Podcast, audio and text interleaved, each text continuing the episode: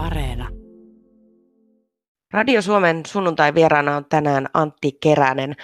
Antti, sä toimit perämiehenä SY Vahine purjen laivassa, joka seilaa yhtä soittoa Atlantin yli seuraavien viikkojen aikana. Tätä haastattelua kun tehdään, niin sä olet vielä Karibian St. Martinilla, mutta kun juttu tulee ulos, niin olette seilanneet jo useamman päivän. Mikä tästä edessä olevasta purjehduksesta oikein tekee merkittävän? Tämä on ainakin siis siinä mielessä merkittävää, että purjelaivasäätiö, jonka alusta tämä on, niin ei ole vielä tehnyt ikinä näin pitkää yksittäistä purjehusta samalla miehistöllä. Eli yleensä tämän tyyppinen purjehdus olisi jaettu kahdelle tai kol, jopa kolmelle tai neljälle miehistölle. Miten sä päädyit mukaan? No, tämä mun toiminta täällä on tämmöistä vapaaehtoistyötä, eli mä oon tullut tähän säätiön toimintaan mukaan tässä joku aikaa sitten. Me periaatteessa meidän ydintehtävä on järjestää nuorisopurjehduksia ja tarjota niin kuin merellisiä elämyksiä. On, taisi olla jotenkin niin, että kaikista kansanluokista tuleville ihmisille. Eli tämä meidän säätiön toiminta vaatii tietyn määrän ns. ammatti-ihmisiä, joilla on koulutus ja ammattipätevyydet ja kokemusta näistä aluksista, että me voidaan sitten tarjota tota sail training-tyyppistä niin kuin, koulutusta ihmisille. Kuinka pitkään sä oot tiennyt, että sä lähdet tuolle reissulle? Mä sain kuulla tästä reissusta, niin olisiko se ollut kolme viikkoa ennen kuin mulla lähti lennot tänne. Eli me jouduttiin keräämään tämä reissu kasaan ihan supernopealla aikataululla. Kun sä sait tietää tästä reissusta, niin pitikö sinun pohtia pitkäänkin, että lähetkö mukaan vai et? Kyllä mä otin kaksi vuorokautta niin kuin aikaa miettiä tätä hommaa, että lähdenkö vai enkö lähde. Miksi sitten päätit lähteä? No, tämä on tosiaan kohtuullisen poikkeuksellinen purjehdus. Kyllähän se Atlantin yli purjehtii jengiä niin kuin tuhottomat määrät, mutta tässä mua ehkä kiehto tämä ajatus siitä, että mä purjehin sitten kotiin asti, että mun tarvii lentää vain yhteen suuntaan. Mä oon nyt syksyllä muuttanut Turkuun ja alan, anteeksi keväällä muuttanut Turkuun ja alan syksyllä opiskelemaan, niin sitten kun tämä keikka on ohi ja me tullaan sinne Aurajokin rantaan, niin käytännössä voin kävellä kotiin. Mitä kaikkea sä mietit sen kaksi vuorokautta, että lähet sä vai et? Mitä kaikkea asioita paino vaakakupissa?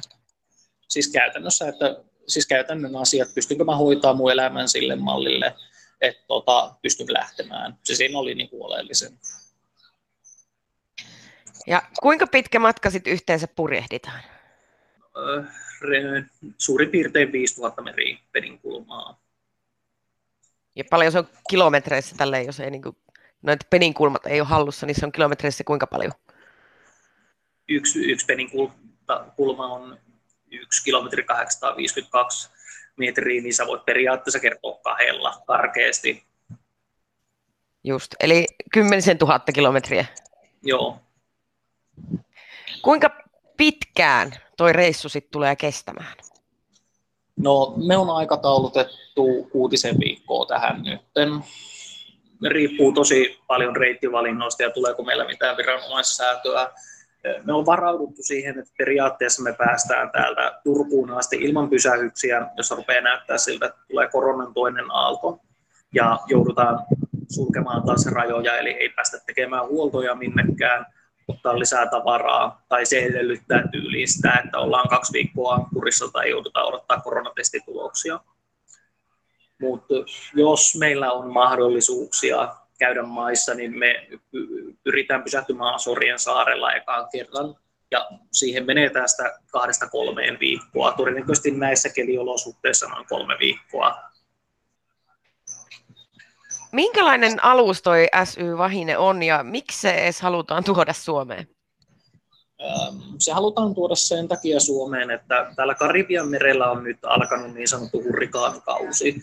Ja vielä ei niin kuin eksakteja hurrikaaneja ole vielä ollut. Yksi on nyt tekeytymässä Afrikan rannikolla, mutta se tulee tänne kun tulee.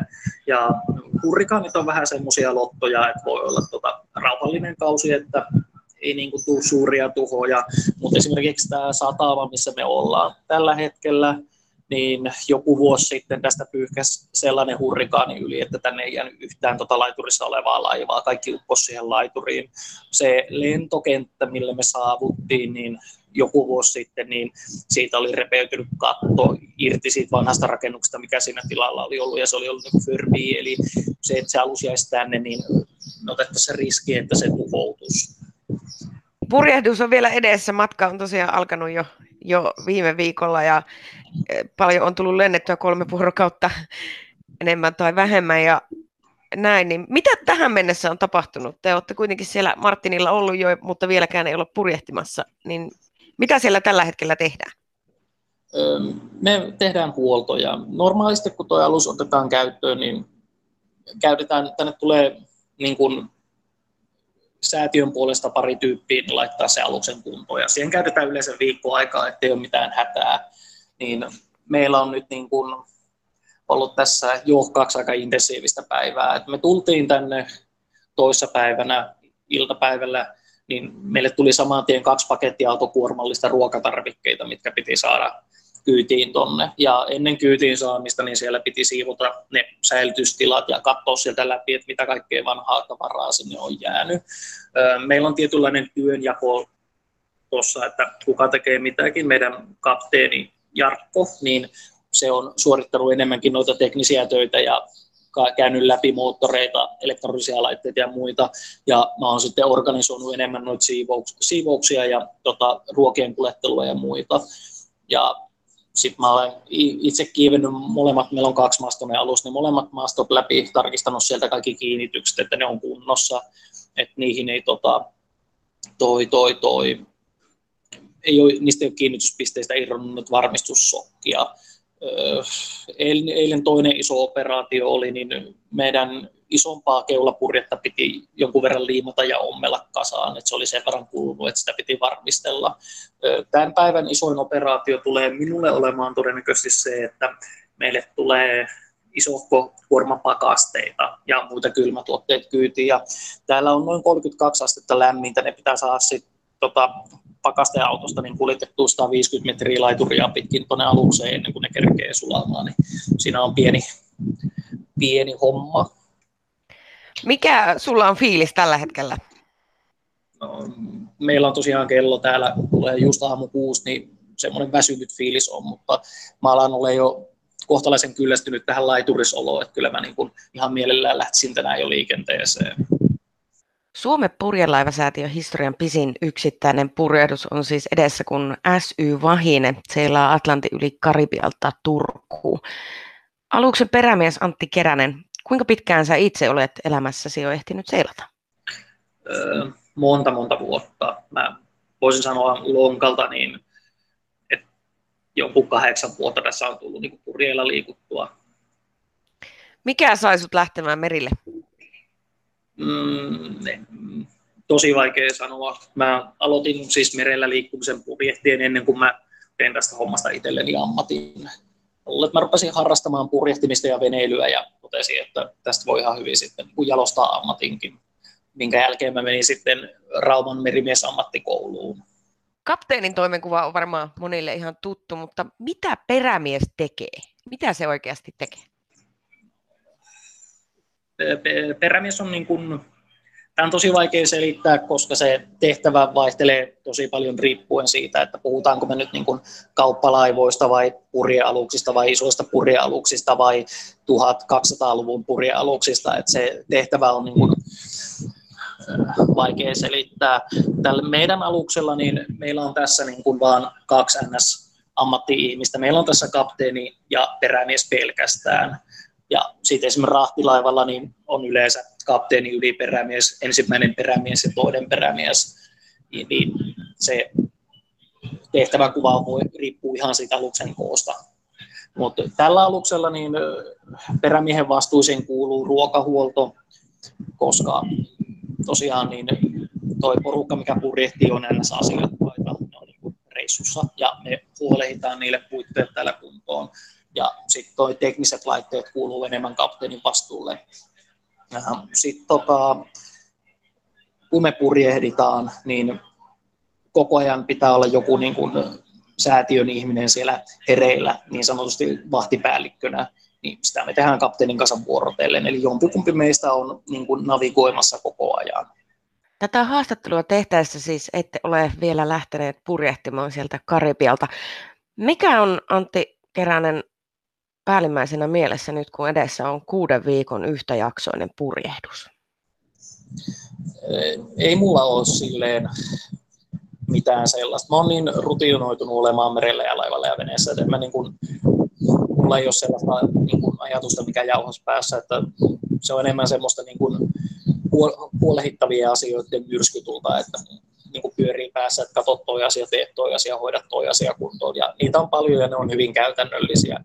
Kuin siitä lähtien muista laittaa hammas, hammasharja sellaiseen paikkaan vessassa, että se ei ole tota, vessan pytyssä sitten, kun on lähdetty liikkeelle. Niin tuollaisia asioita mä mietin tässä vaiheessa vastaan. Miten sä luulet selviäväs noin pitkästä reissusta? Kuusi viikkoa on kuitenkin aika pitkä aika yhtä soittoa. En mä nyt, se on, sit kun se rutiini lähtee päälle, niin, niin, niin ei siinä ole mitään sen kummempaa selviämistä. Sitten sä teet ne hommas, mitkä sulle kuuluu ja oot niin kuin vahdissa sen ajan, kun sulle kuuluu. Mä luulen, että mun kokemuksen mukaan niin siinä kahden, kolmen viikon jälkeen niin tulee se vaihe, kun porukka rupeaa pikkasen niin kuin tympääntymään.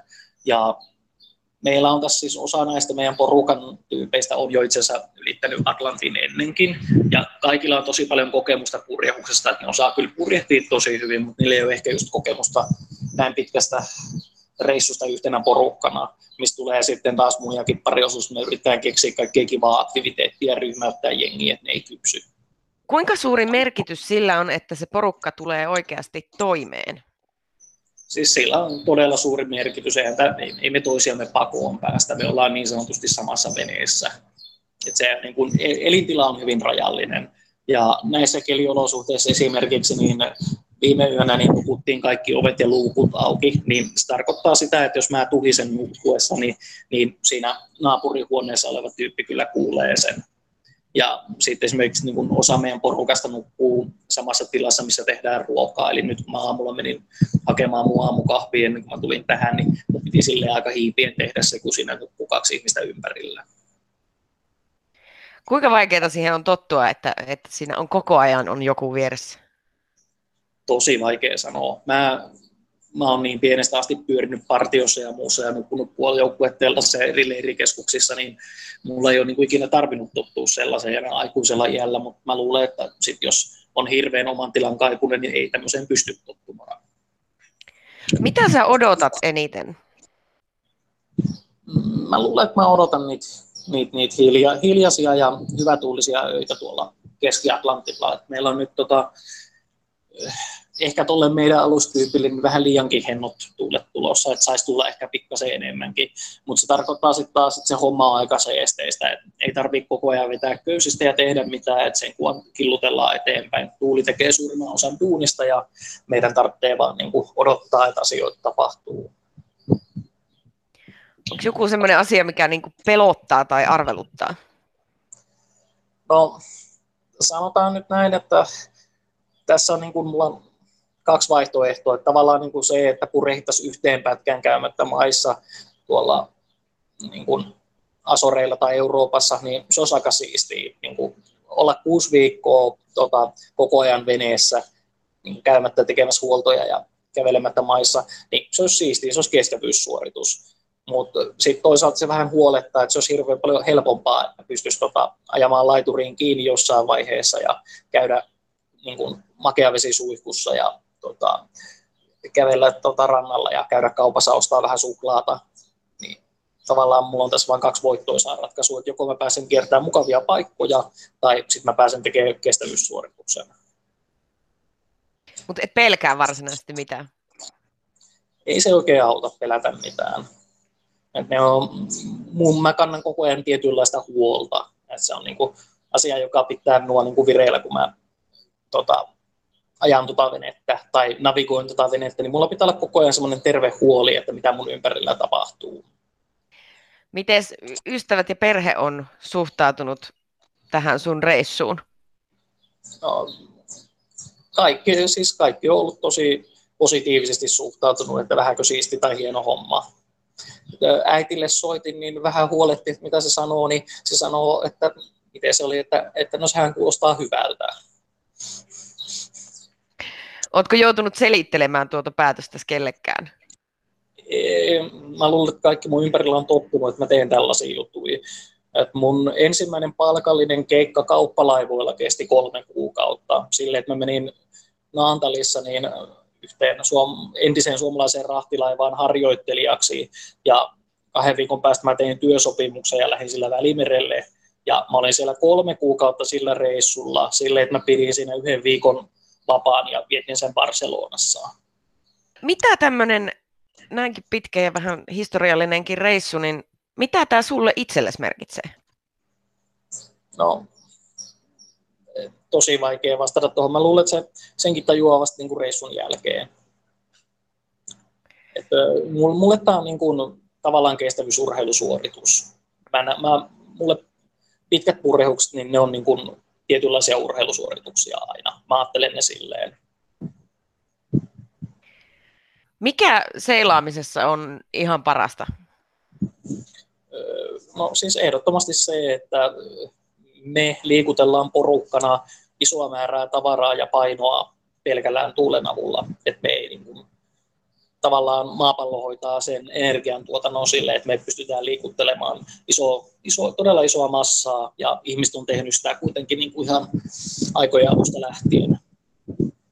Mikä sinut on alun perin saanut innostumaan veneilystä ja purjehtimisesta? Se taisi mennä itse asiassa ihan niinkin simppelisti, että, että mä aikanaan niin tein kausitöitä ja sitten tota, kesäkausina mä olin yleensä töissä jossakin rannikkokaupungissa ja sitten mä tapasin tyypin, joka oli asunut Helsingissä purjeveneessä niin kuin pari kesää. Ja sitten mä keksin, että tuohon niin näppärää ratkaisu, että ei tarvitse maksaa vuokraa, että sulla on se paatti, missä sä asut ja teet siitä töitä. Ja sitten mä ostin veneen ja se oli sitten purjevene nimenomaan ja opettelin purjehdusta sillä ja mä olinkin siis sinä kesänä itse asiassa Hangossa sitten töissä. Mä purjehin sen sinne ja vuokrasin sieltä laituripaikan ja maksuin siinä kesän ja kävin tekemään töitä. Varsinkin alkuvaiheessa niin tulee sellaisia vau-fiiliksiä. Varsinkin niin kuin ensimmäistä tulee siinä, että kun sulla on se oma paatti ja sä opettelet purjehtia sitä ensin yksin ja sitten pienellä porukalla. Ja sitten kun mä oon siitä siirtynyt näihin isompiin aluksiin, missä se on niin kuin sitä, että olet osa tiimiä, tai sitten nyt myöhemmässä vaiheessa sitä, että sä niin kuin manageroit sitä tiimityöskentelyä, niin sitten jos sulla on hirveän monimutkainen alus, jossa joutuu tekemään paljon monia asioita, että se homma toimii, niin sitten kun sä saat sen niin kuin toimimaan saumattomasti yhteen, niin se on tosi siisti fiilis. Tuleeko missään vaiheessa semmoinen olo, kun merillä on, että ei, nyt ei jaksa enää pakkoon päästä maihin?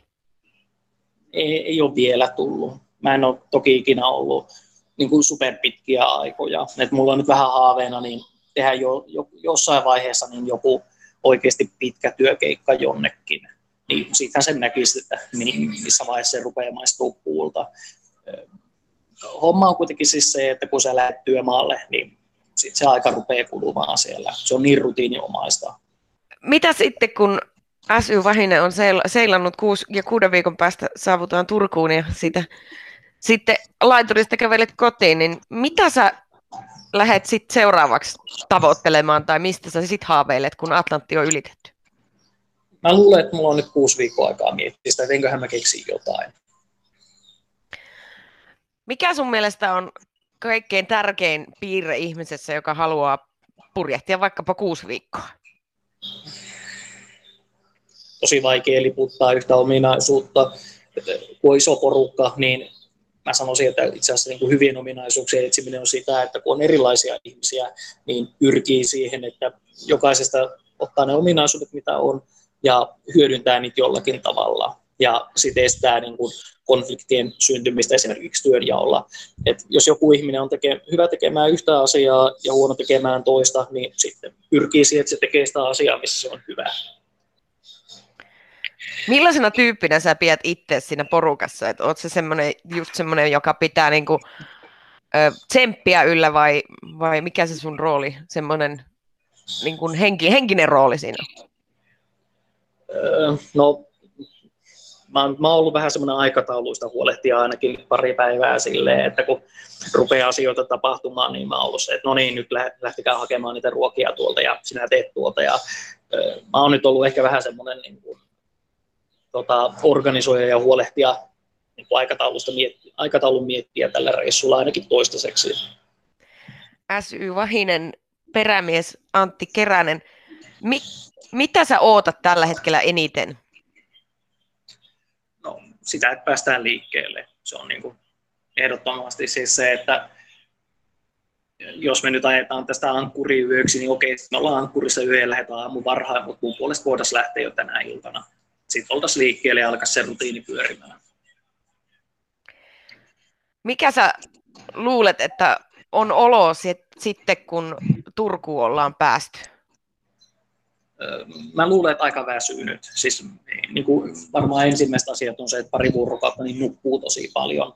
Ja sitten sen jälkeen todennäköisesti on niin sanottu reissuprapula, eli kun on tottunut siihen, että sun ympärillä on ihmisiä ja tota, kaikki tehdään yhdessä ja porukalla, niin sitten sen jälkeen, kun siinä ei olekaan sitä porukkaa eikä tekemistä, niin voi olla yhtäkkiä tosi tyhjä olo silleen, että hetkinen, mitä ihmettä mä nyt teen, että mulla on tästä aamukahvia, sitten mulla on pari asiaa, mitkä päivän aikana pitää hoitaa, niin tavallaan yleensä reissun tai leirin tai tämmöisen jälkeen sen verran kierroksilla, että sinne joutuu hetki, hetken sitten miettimään sille, että mitä täällä tapahtuu, että nytkö tämä loppuu.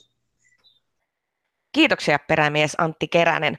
Kun tämä juttu tulee ulos, niin sinä oletkin jo purjelaiva SY Vahinen kyydissä keskellä Atlanttia matkalla Karibialta Turkuun. Tämä on siis tosiaan Suomen purjelaiva säätiön historian pisin yhtäjaksoinen purjehdus. Hyvää matkaa!